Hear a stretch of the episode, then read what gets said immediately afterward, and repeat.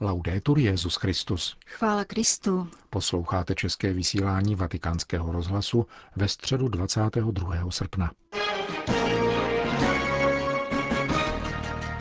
Generální audience se dnes vzhledem k panujícímu horku konala opět v klimatizované aule Pavla VI., která pojme 7 tisíc lidí. Dění v aule však bylo přinášeno také na velkoplošné obrazovky trvalé umístěné na svatopetrském náměstí.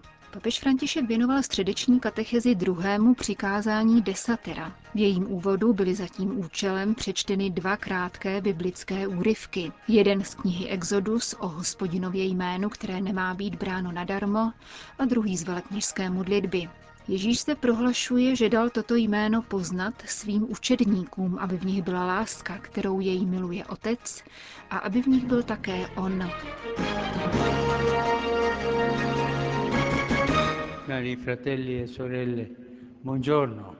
Drazí bratři a sestry, dobrý den. Pokračujeme v katechezích o přikázáních. Dnes pojednáme o tom, které praví nezneužiješ jméno hospodina, svého Boha. Tato slova správně chápeme jako výzvu neurážet Boží jméno a vyhýbat se jeho nepatřičnému užívání. Tento jasný význam nám umožní ještě více prohloubit tato drahocená slova, abychom Boží jméno nepoužívali nepatřičně. Zaposlouchejme se do nich lépe. Slovo nezneužiješ tlumočí z hebrejštiny i z řečtiny dva výrazy. První znamená doslova nezvedneš, neponeseš a druhý na prázdno, zbytečně. Odkazuje k prázdnému obalu, bezobsažné formě – je to charakteristika pokrytectví, formalismu a lži, prázdného či nepravdivého používání božích slov či božího jména. Jméno znamená v Bibli vnitřní pravdu věcí, zejména lidí. Jméno nezřídka znamená poslání. Například Abraham v knize Genesis a Šimon Petr v evangeliích dostávají nové jméno na znamení změny jejich životního směrování. Opravdové poznání božího jména vede k proměně vlastního života. Jakmile Mojžíš pozná boží jméno, mění se jeho osudy. Boží jméno je v hebrejských obřadech slavnostně vysloveno na den smíření, Jom Kippur, a lidu se dostává odpuštění, protože skrze toto jméno přichází do kontaktu s živým Bohem, který je milosrdenstvím. Tedy nést Boží jméno znamená brát na sebe skutečnost Boha, navázat s ním pevný a mocný vztah. Nám křesťanům toto přikázání připomíná, že jsme pokřtění, jak? Ve jménu Otce i Syna i Ducha Svatého. Což říkáme pokaždé, když se znamenáme křížem, abychom svoje každodenní konání žili v reálném a rizím vztahu s Bohem, tedy v jeho lásce. Pokud jde o pokřižování, chtěl bych znovu zdůraznit, učte děti žehnat se pokřižováním. Viděli jste, jak děti dělají kříž? Udělají něco, o čem nevědí, co znamená. Neumějí se pokřižovat. Naučte je znamení Otce i Syna i Ducha Svatého. Je to první úkon víry dítěte.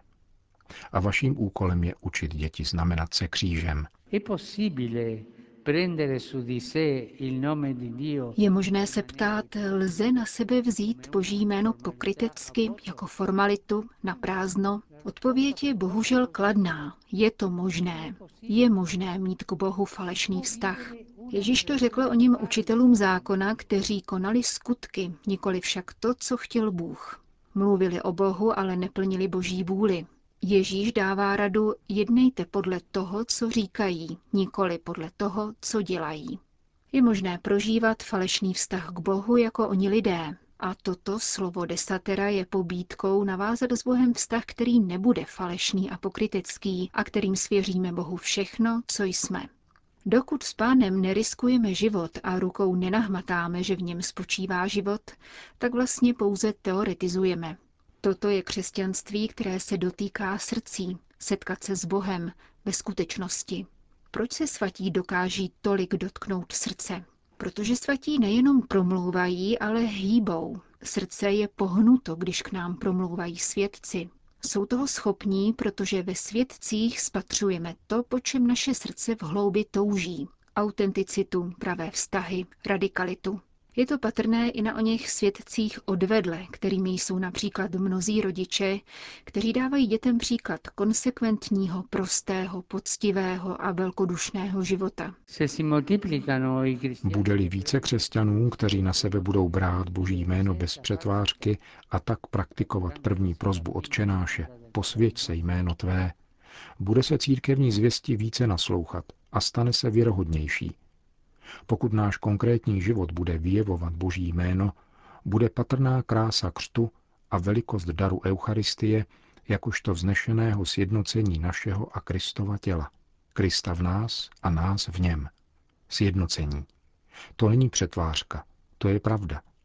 Není to papouškovaná mluva či modlitba, níbrž modlitba srdce, milování pána. Počínaje Kristovým křížem nikdo nemůže pohrdat sebou a špatně smýšlet o své existenci. Nikdo a nikdy. Ať by udělal cokoliv. Neboť jméno každého z nás spočívá na Kristových ramenou. On nás nese.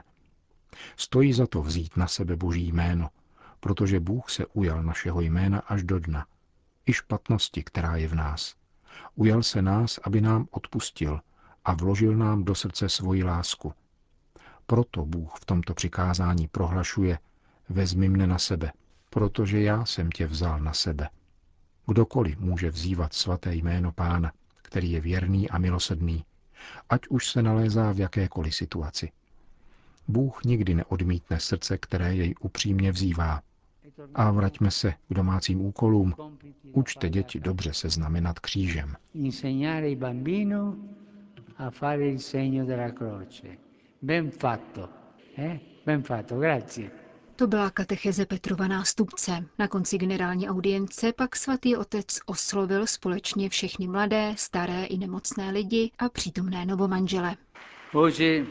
Na dnešek připadá liturgická památka blahoslavené Pany Marie Královny.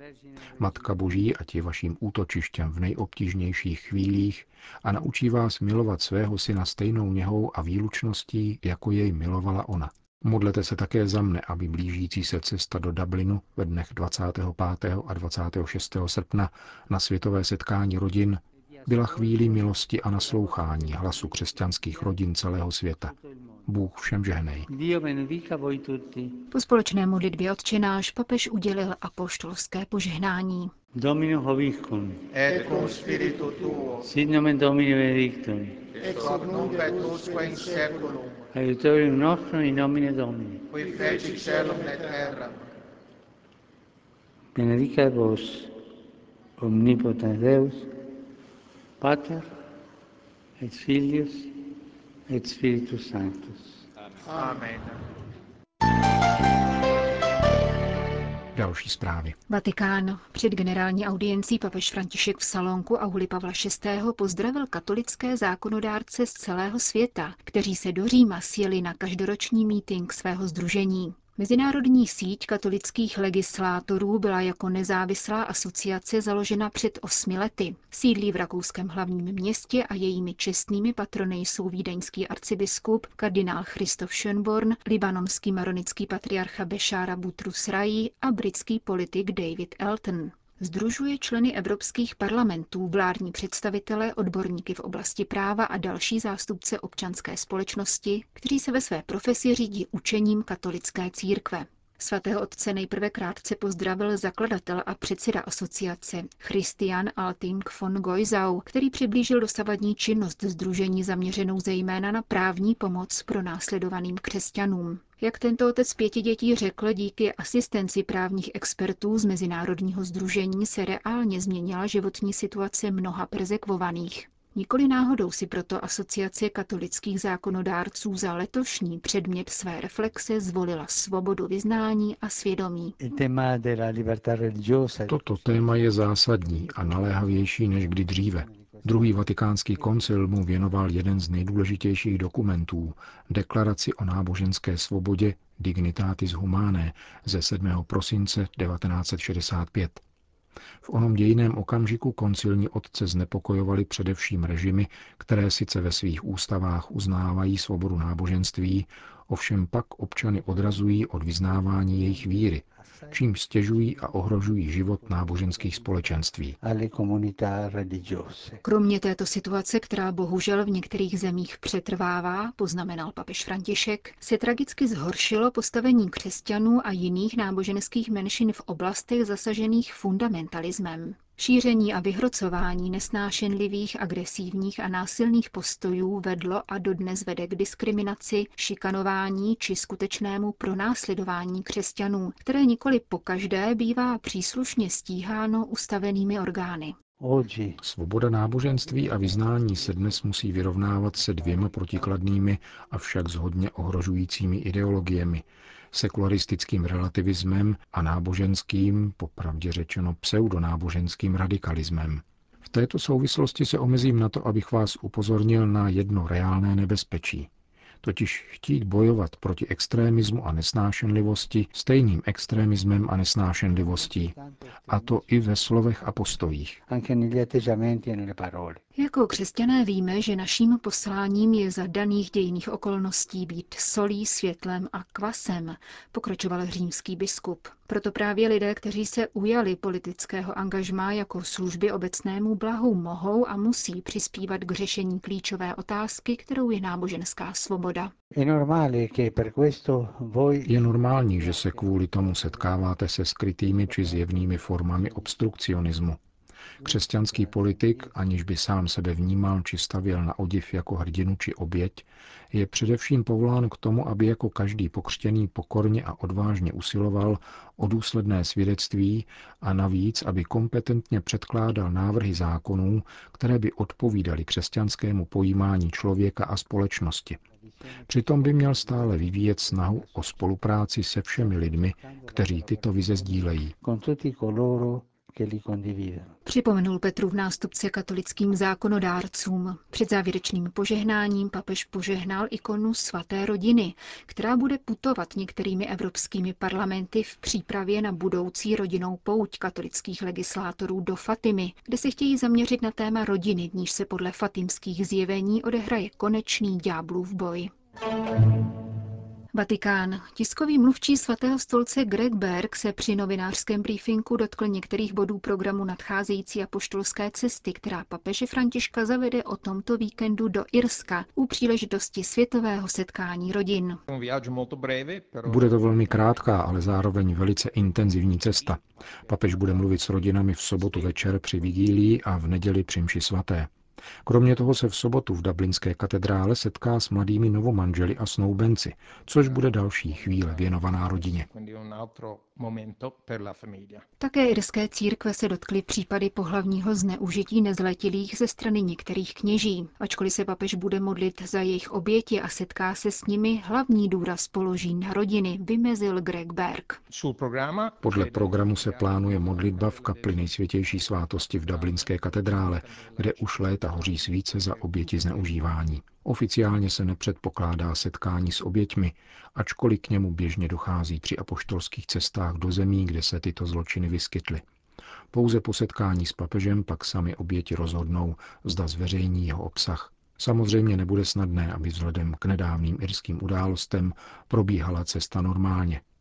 Je ale jasné, že se papež do Irska vydává z jediného důvodu, kterým je světové setkání rodin, a na ten bude klást důraz. E Během dublinského pobytu se papež pomodlí také za osvobození z různých svazujících závislostí, dodal tiskový mluvčí svatého stolce. Při přejezdu z nunciatury do katedrály se zastaví k modlitbě před ostatky ctihodného Mata Talbota. Tento muž po dlouhá léta pil a to příliš. I když ještě není svatý, lidé ho tak trochu berou za patrona obětí alkoholové závislosti. Půjde o časově krátký moment návštěvy, ale ten příběh je zajímavý. Řekl Greg Berg při tiskové konferenci, která představila 24. zahraniční cestu papeže Františka.